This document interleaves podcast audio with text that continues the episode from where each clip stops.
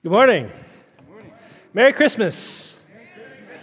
It is the first Sunday of Advent. We're allowed to say that now. We weren't allowed to say it last week. I hate it when you have that Sunday that's not Advent, but it's after Thanksgiving. Feels like you should say Merry Christmas. Merry Christmas.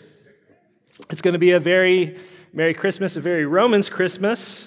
We're in Romans 13, and what we're really doing now in Romans is we're in our fifth week of discussing what it looks like, what it means to be a Christian. What does that look like? There are two ways to live.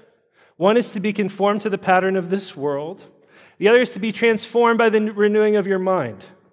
There are two options. One's by default, we're all just sort of conformed and conforming ourselves to the pattern of this world. But for those who belong to Jesus, there's another option, and that's to be transformed by the renewing of our mind. So, what does that look like? Well, it looks like a life of love. It looks like a life of love, of caring for one another, of putting others before us, of loving even our enemies, of respecting authority, as we talked about last week. And today, in the spirit of Christmas, it looks like being a giver rather than being a taker. the Lord Jesus says it's more blessed to give than to receive.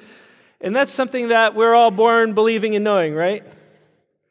Everybody's just born knowing it's better, more blessed to give than receive, right? No, not you? No? Okay, uh, kids, kids at home, how many of you have Christmas lists? Yeah. All right. Christmas lists. Uh, my kids have been working on their Christmas list since uh, the day after the last time they opened presents last year, right? Step one of forming a good Christmas list is looking at all the things that you didn't get on your list from last year and just sort of rolling it over to the next year. Step two is looking at all the cool things that your brothers and sisters got that you didn't get, and then adding those to your list. So Christmas really gets you a good start on your Christmas list for the next year. Then, as you go throughout the course of the year, everybody's birthday, every cool thing that you see on YouTube just sort of adds to the list until you get to Thanksgiving and or really Halloween, and then the list is huge and it's massive. And then mom and dad have to sort of work with you to pare the list down and say things like, you know, sweetheart, uh, you can't ask grandma and grandpa for a jetpack this Christmas. Yes, I know they can afford it. That's what scares me. no, you can't have a flamethrower. Why? Because we just got a dog. And I don't like the combination. Bad news. Yes, I too would like a bigger house with a pool table and an arcade in the basement and a pool in the backyard, but I don't think it's fair to ask Uncle Matt for that. That's a little too much. Sound familiar? Maybe minus the flamethrowers. The flamethrowers are a real thing in our house. Yeah, Abe's like, yeah, I want that. Um, so here's a question. Compared to the time, kids, that you spent making and perfecting, I'm talking to you, Abraham, compared to the time that you spent perfecting and making your Christmas list. How much time did you spend working on the presents that you plan to give this year? I know that some of you have, right?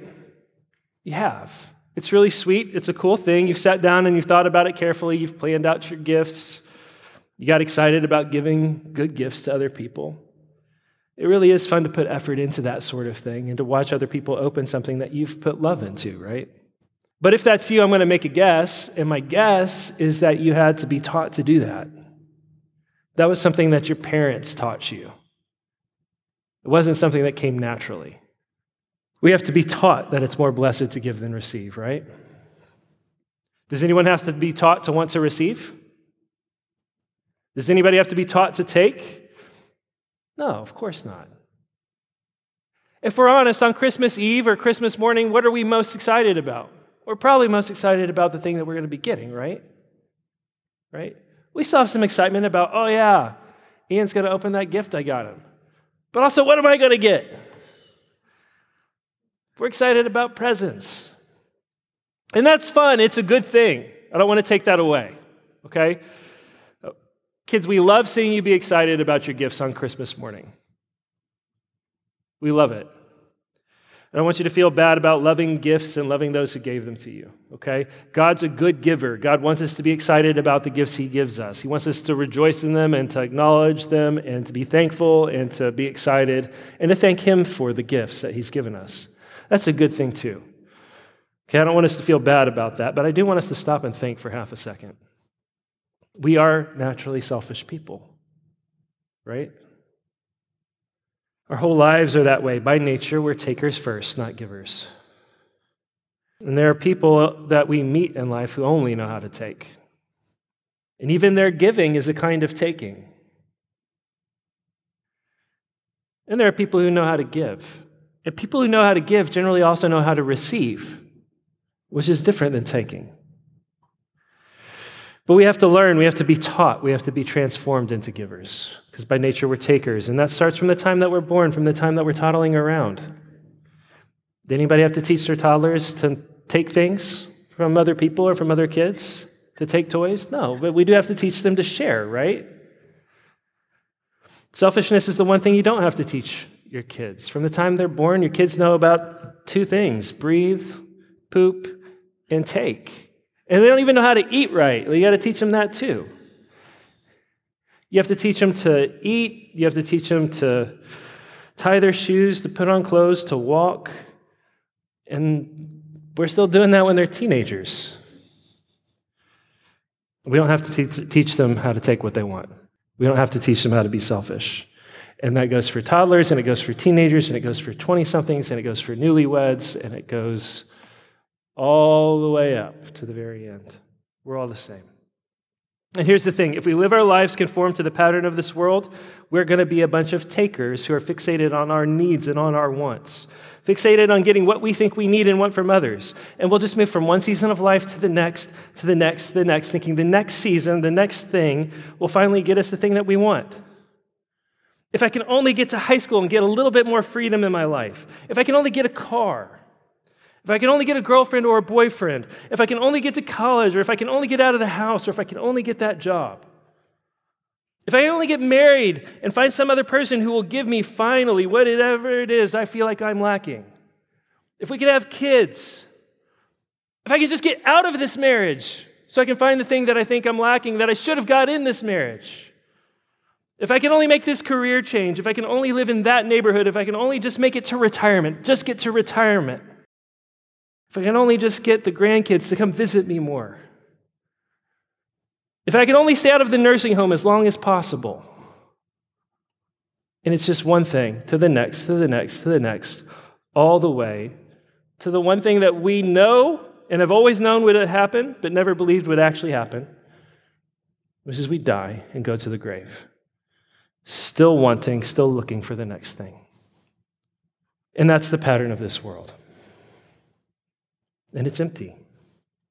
It leads to death and destruction and a life of loneliness and bitterness and misery. Because nothing and no one in this world is going to give you what you think you want, what you think you deserve.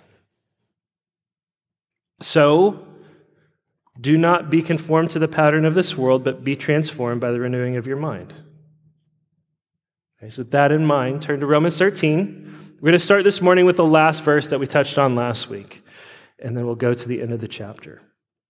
Okay, the last verse of last week leads directly into this week's passage. So, Romans 13, beginning in verse 7.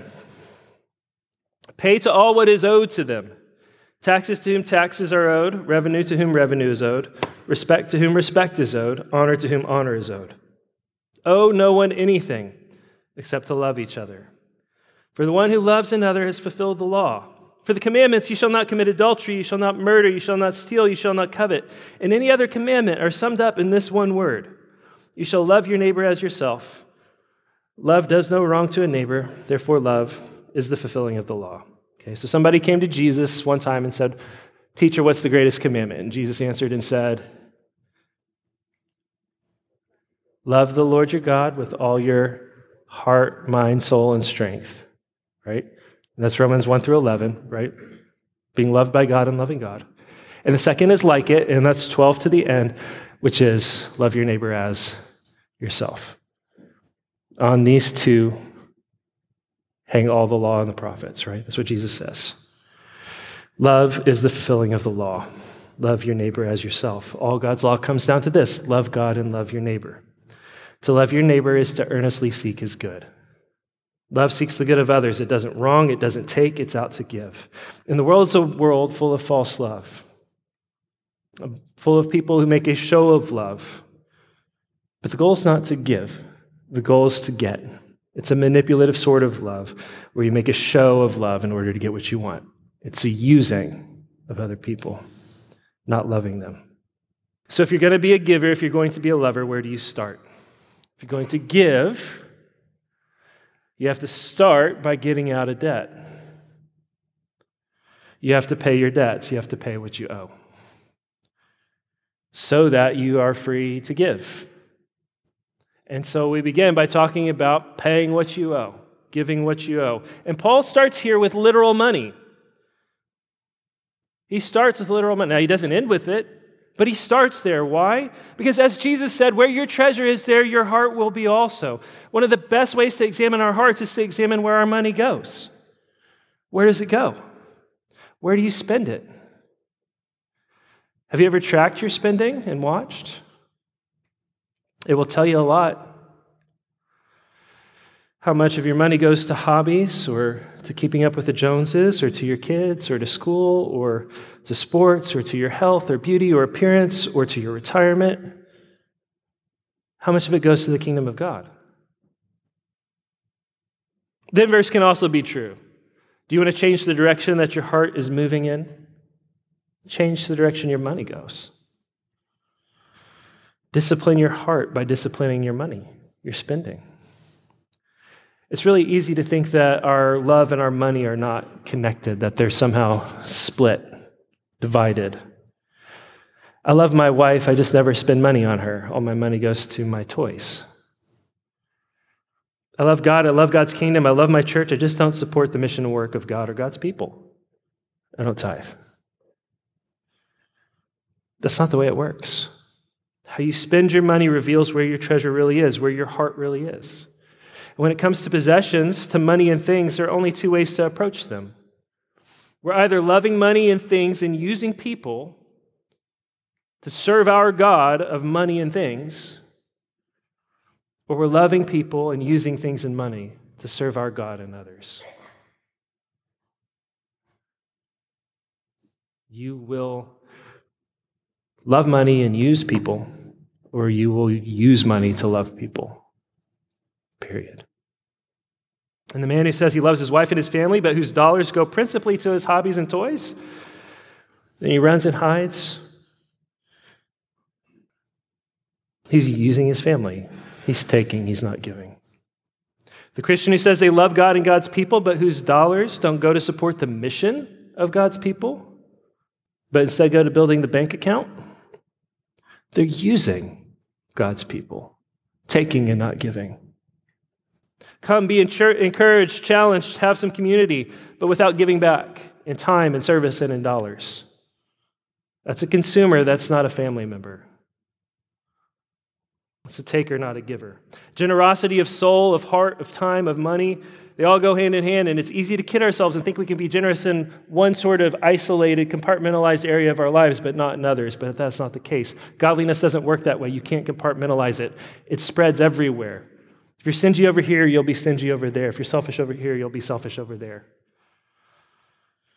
So don't owe anything, he says, especially to those who love you. When it comes to God in the church, offer to the Lord the first fruits of all he's given to you. I don't like to talk about money because I don't want you to think we're here for your money. We're not. But the Bible talks a lot about money, and Jesus talks a lot about money, and that's because money has a lot to do with your soul and your heart, and we can't not talk about it. It's a tithe. Give. 10% is the bare, basic standard God established in the Old Testament. Anything above that's an offering. And no times are tight. Have faith for it. Tithe, and if God's blessed you above and beyond, consider how you can go above and beyond to build God's kingdom. Support the work of the church and watch God bless that work and bless you through it. It's a cliche, but it's true. You can't outgive God. So that's God. When it comes to the government, pay your taxes. You may not love the government or how the government spends your money, but Jesus paid his taxes, and it's the way the world is. And you don't want to get caught owing them anything. Don't give them a reason to hurt you or your family or the people you love over money. Just pay your taxes. It's not worth it. It doesn't matter if you think it's just. It doesn't matter if you think it's fair. It doesn't matter if you don't like where it's going. Don't give them a reason to hurt you and your family. Honor the authorities God's put over you. Pay your taxes. If you owe someone something, if you owe anyone anything, pay your debts. Pay back your creditors. Trust that God sees and knows. We all know, we all have felt inflation push everybody towards more debt, right? Everybody is getting pushed towards more debt. Cost of living has risen much faster than the ability of many, many people to meet the need, to make money, to support their families. The consumer credit card debt, if you look at it, it's just gone through the roof. I know we've all felt that pressure, many of us have. It's a dangerous place to be. We have to fight our way out of our debts. We have to pay our debts because things will only get worse, and our ability to give and to love and to serve and to share will be hindered by our debts. The borrower, as Proverbs says, is slave to the lender. And it doesn't matter if you think, okay, well, they're just designing a system that makes us all slaves. They're just trying to enslave us all under debt. Okay, well, what are you going to do? Lay down, complain, or find a way to fight out? God desires that we be free, free to serve Him and free to serve others. Easier said than done, I know. But pray and work and trust God. Don't owe God, don't owe the government, don't owe the creditors, don't owe the corporations. Pay your debts financially. And pay your debts in terms of respect and honor. Don't let anyone in your life who deserves respect or honor feel like they lack it from you. Carrying weight, carrying authority, carrying responsibility is hard, it's difficult, it's an uphill battle.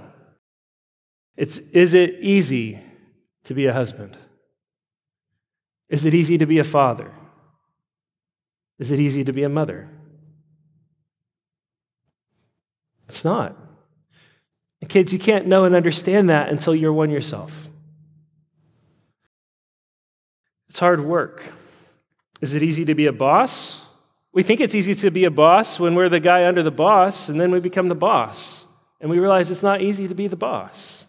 All the decisions that they make and all the stupid things they do looks really stupid and easy and simple from the bottom up.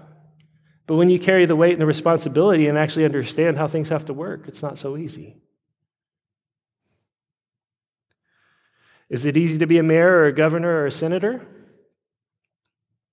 Anybody in here carried that weight, that office? It's easy to be critical. It's hard to carry the weight. Is it easy to be a pastor or an elder? To be a pastor and elder, you have to fight against your own sins and temptations. You have to lead by example. You have to constantly be fighting to set aside your own feelings and your own needs and your own wants and your own desires to love and care for and serve others. You have to fight to put yourself in other people's heads and hearts and homes. And you have to figure out how to help them. You have to figure out what to say and how to say the thing that they need to hear when they need to hear it how to lead them in a way that'll be actually helpful and produce fruit. It's not easy. In all these places, leadership requires effort and weight of responsibility and sacrifice, and it's hard to understand until you've borne it yourself. It's easy to take for granted. And as Americans, we have a natural suspicion of authority. But there are people that God has placed over your life as authorities to love you, to care for you, and to help you. They're your parents, they're your pastors, they're your boss, your teachers, your coaches. And by and large, those people are working hard to make your life better. And they deserve your respect and they deserve honor for that. They're not perfect, no authority is. And it doesn't matter because you're not perfect either. We're not perfect. Honor those God's placed over you. When you disagree, be respectful. When they're out of the room, when you're at play and pray or at men's group, be respectful. Make them feel and know the gratitude you have for the work that they do. Give everyone what you owe them because God is a God who sees and cares about how we respond to authority. And that's because all authorities bear the image of his fatherhood. Showing gratitude to those God has placed over you is a way to show gratitude to God. Okay, so the bottom line then, verse 8 owe no one anything except to love each other. For the one who loves another has fulfilled the law. There's only one debt that we should have, and that's a debt that we can't repay. It's the continual debt to love others as God has loved us. How has God loved us? Perfectly, infinitely, without qualification, without condition. And that's the one duty, the one obligation, the one debt that He's placed on us to imitate that, to be like Him, to love as He has loved forever. That's it. That's how we fulfill the law of God. That's how we honor God. That's how we honor the Heavenly Father who called us and adopted us into His household, into His family, and showed us love while we were still His enemies. And that's the kind of love He calls us to. God, the maker of heaven and earth, loves us with an infinite, eternal love so that we have the love that we need to love others, even our enemies, just like Him. So that our love doesn't depend on what we get and what we can take from other people or what they give to us. So we don't have to be takers, we can be givers. In Jesus, the love of God doesn't have any contingencies, it doesn't have conditions, and that's how we're to love, without contingencies or conditions. Which is not to say without boundaries. Love requires boundaries, but not conditions. And here's what I mean sometimes to love someone, we have to set up a fence, we have to set up a boundary, we have to say no, we have to create separation and distance, but that doesn't mean withholding love. Doesn't mean we're creating conditions for love. Love is what drives us to set the boundary, it's a protection. Because we don't love people on their terms and we don't love them on our terms, we love them on God's terms. So, for example, you have a child growing up at the home. He hits 17, 18 years old. He gets into self destructive behavior, addicted to drugs or something like that.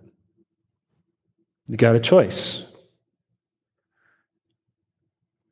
You're going to keep him in the home, you're going to continue to enable his sin, allow him to be harmful to his brothers and sisters, or you going to love him enough to create a boundary, to create a line? Say, you can't be here anymore. I'm not going to enable this.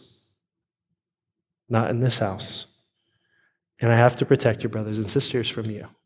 We have to protect this house from you. And we have to protect you from yourself. We're not going to make it easy for you to get your drugs. Love requires boundaries. Now, is he going to think that that's love? No, and it doesn't matter, does it? Because that's love. True or false, the world would be a better place if we could all just love one another. It's not a trick question. True. All you need is love. It's true. It's true. It's just not what he meant. Love's the fulfillment of the law. So, what's the problem? The world is a cold, empty, scared place to be. And nobody wants to go first. No one has the guts or the courage or the will or the heart to go first because everybody's already out for themselves and everyone's afraid everybody else is out for themselves. So everybody's all out for themselves and they're definitely out for themselves and I have to be out for myself because nobody's going to protect me. It's a hard, cold, cruel, unforgiving world. And that's how it works. I better just get what I need and protect myself. And that cycle of fear and brokenness is just how the world works. It's the pattern of this world. And then we take the pattern of this world, and even after we become Christians, and we continue it. We bring it into our homes, we bring it into our marriages, we bring it into our churches, because it's all we've ever known. And we simply refuse to love freely. say, fine, I will love you if you love me, but you go first. And we forget that we serve a God who said, No, I'll go first. Me first. while you're my enemies, I'll send my son. He'll be born in a barn. He will walk this earth as a man. He will live. He will suffer. He will love. He will die.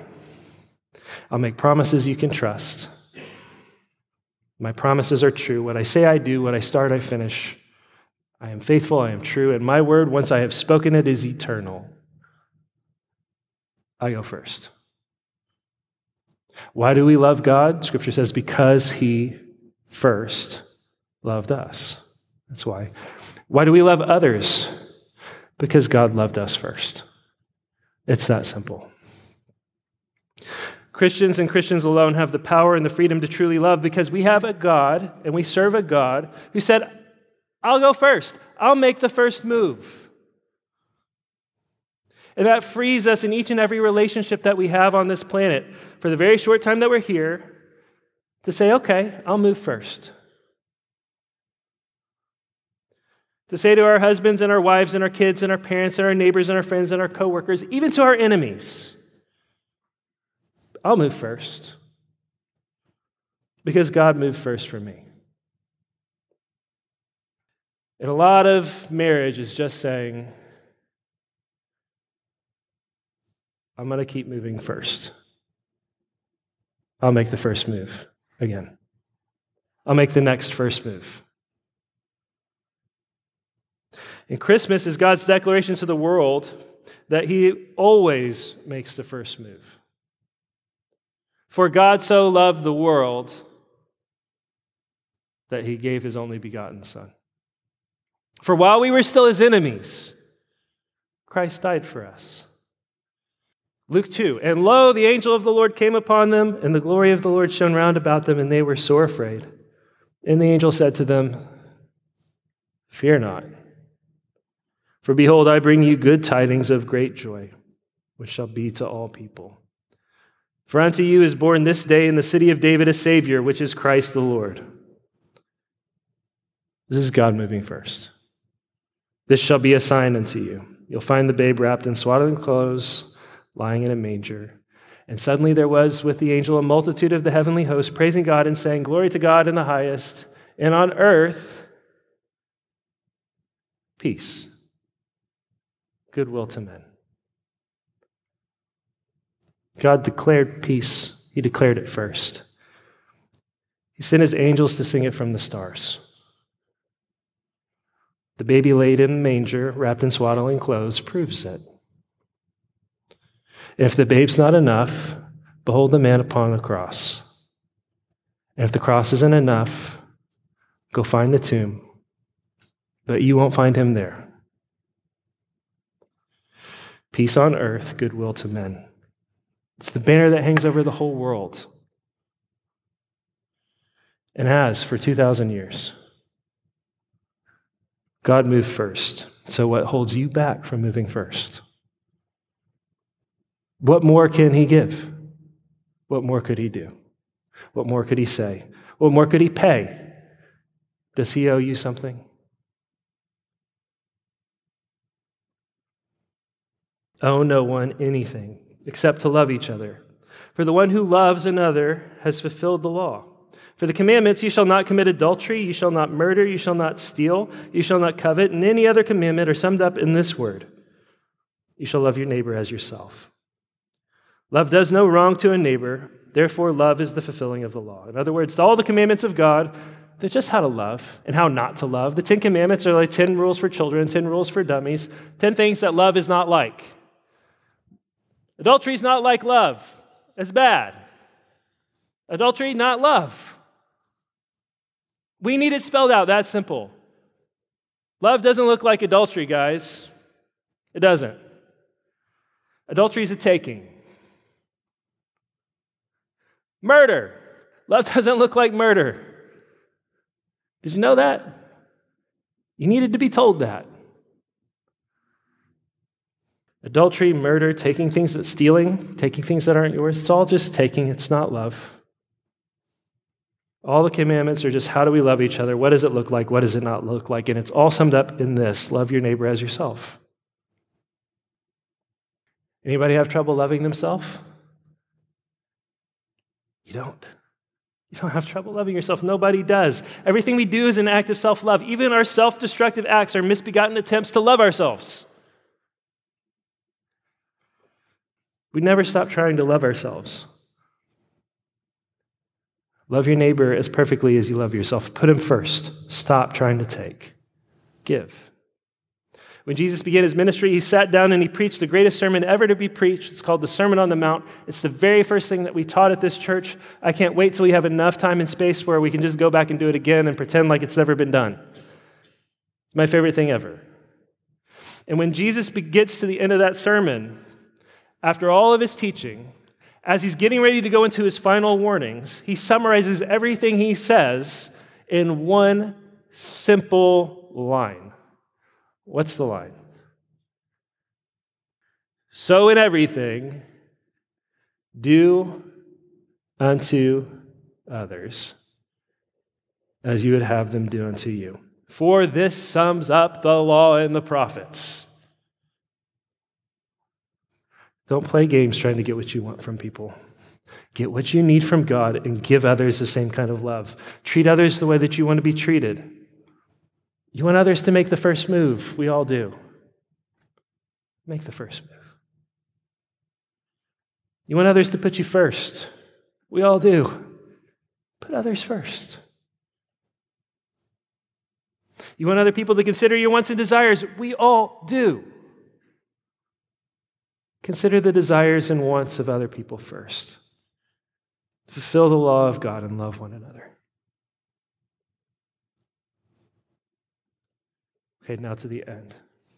Besides this, you know the time, that the hour has come for you to wake from sleep. For salvation is nearer to us now than when we first believed. The night is far gone, the day is at hand. So then let us cast off the works of darkness and put on the armor of light. Let us walk properly as in the daytime, not in orgies and drunkenness, not in sexual immorality and sensuality, not in quarreling and jealousy but put on the Lord Jesus Christ and make no provision for the flesh to gratify its desires. Okay, here's what he's saying. We're in the season of Advent now. What we celebrate in Advent are the thousands of years that God's people waited, waited, anticipated patiently the coming of a Messiah who would free them from their guilt and from the power of sin in their lives. And then he came. His name is Jesus, and that's why we celebrate Christmas. And we are now in a different season where Jesus has come and he has done that work, but he is coming again. And we are to patiently, eagerly anticipate the day that he returns to rid this world of all sin. Everything, every last bit, every last bit of evil in our own hearts, every last bit of evil on this earth. Everyone who makes war against God and Paul writes to the Romans 2,000 years ago, and he says, It's closer now than ever. So, guess what? It's closer now than ever, because that was 2,000 years ago. You know that dumb They Might Be Giants song? You're older than you've ever been. And now I, don't, I won't sing it. Yelling's my spiritual gift, not singing. you're older than you've ever been, but now you're even older, and now you're even older, and now you're even older. You're older than you've ever been, now you're even older. Now you're even older still. It's true. Does it make you feel good? We're closer than we've ever been. And now we're even closer. So, what does it mean? It means it's time to wake up from sleep. Some of you are asleep. You're tempted to think that the day's not coming, and it is. It's coming for you. The night's far gone, the day is at hand. And you think you can live a life of taking and not be held accountable. You think you can live like the night is going to last forever. Like the darkness that seems to be winning is going to actually win in the end. And it's a lie. Darkness is just the silent bit of nothing before the dawn. It's all. And the day is coming, and the sun will shine, and it will penetrate to every corner and every shadow. There is nothing hidden that will remain hidden. Everything hidden will be revealed. Darkness gives the illusion that your deeds can be hidden. And they can for a time. Darkness does hide evil deeds from men, but not from God. Living in darkness is being conformed to this world. And this world is in darkness, but the day is at hand. The light is coming. And he says, Wake up, shake off your slumber, and get to work.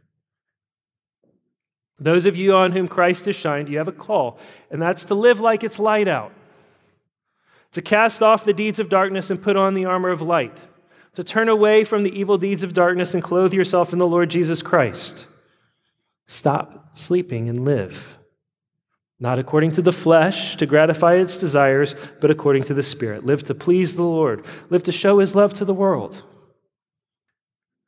Jesus came down from heaven and clothed himself in humanity so that we could clothe ourselves in him. So that we could be armed against this world and the forces of darkness, not so that we could sleep or continue to live in darkness, being conformed to the pattern of this world. Not so that we would continue to be ruled by our sinful flesh and its selfish, lustful, greedy, drunken, sensual, grasping, quarreling, jealous desires, but so we can be free so that we can love as He has loved, so that we can move first like He moved first to us. So today, as you move into the Christmas season, be mindful of yourself. Don't owe anyone anything. Love as you've been loved. Give as you've been given to. Don't be a taker, be a giver. Trust God, have faith. Make the first move. Let's pray. Father, we thank you for the opportunity that we have to come during this time of Advent and reflect on the birth of Jesus together and reflect on all that you've given. We thank you, Father, that you moved to us, that you loved us while you were while we were your enemies. We pray that you would continue to free us from ourselves, from our sin, from our selfishness. Help us, we pray, in Jesus' name. Amen.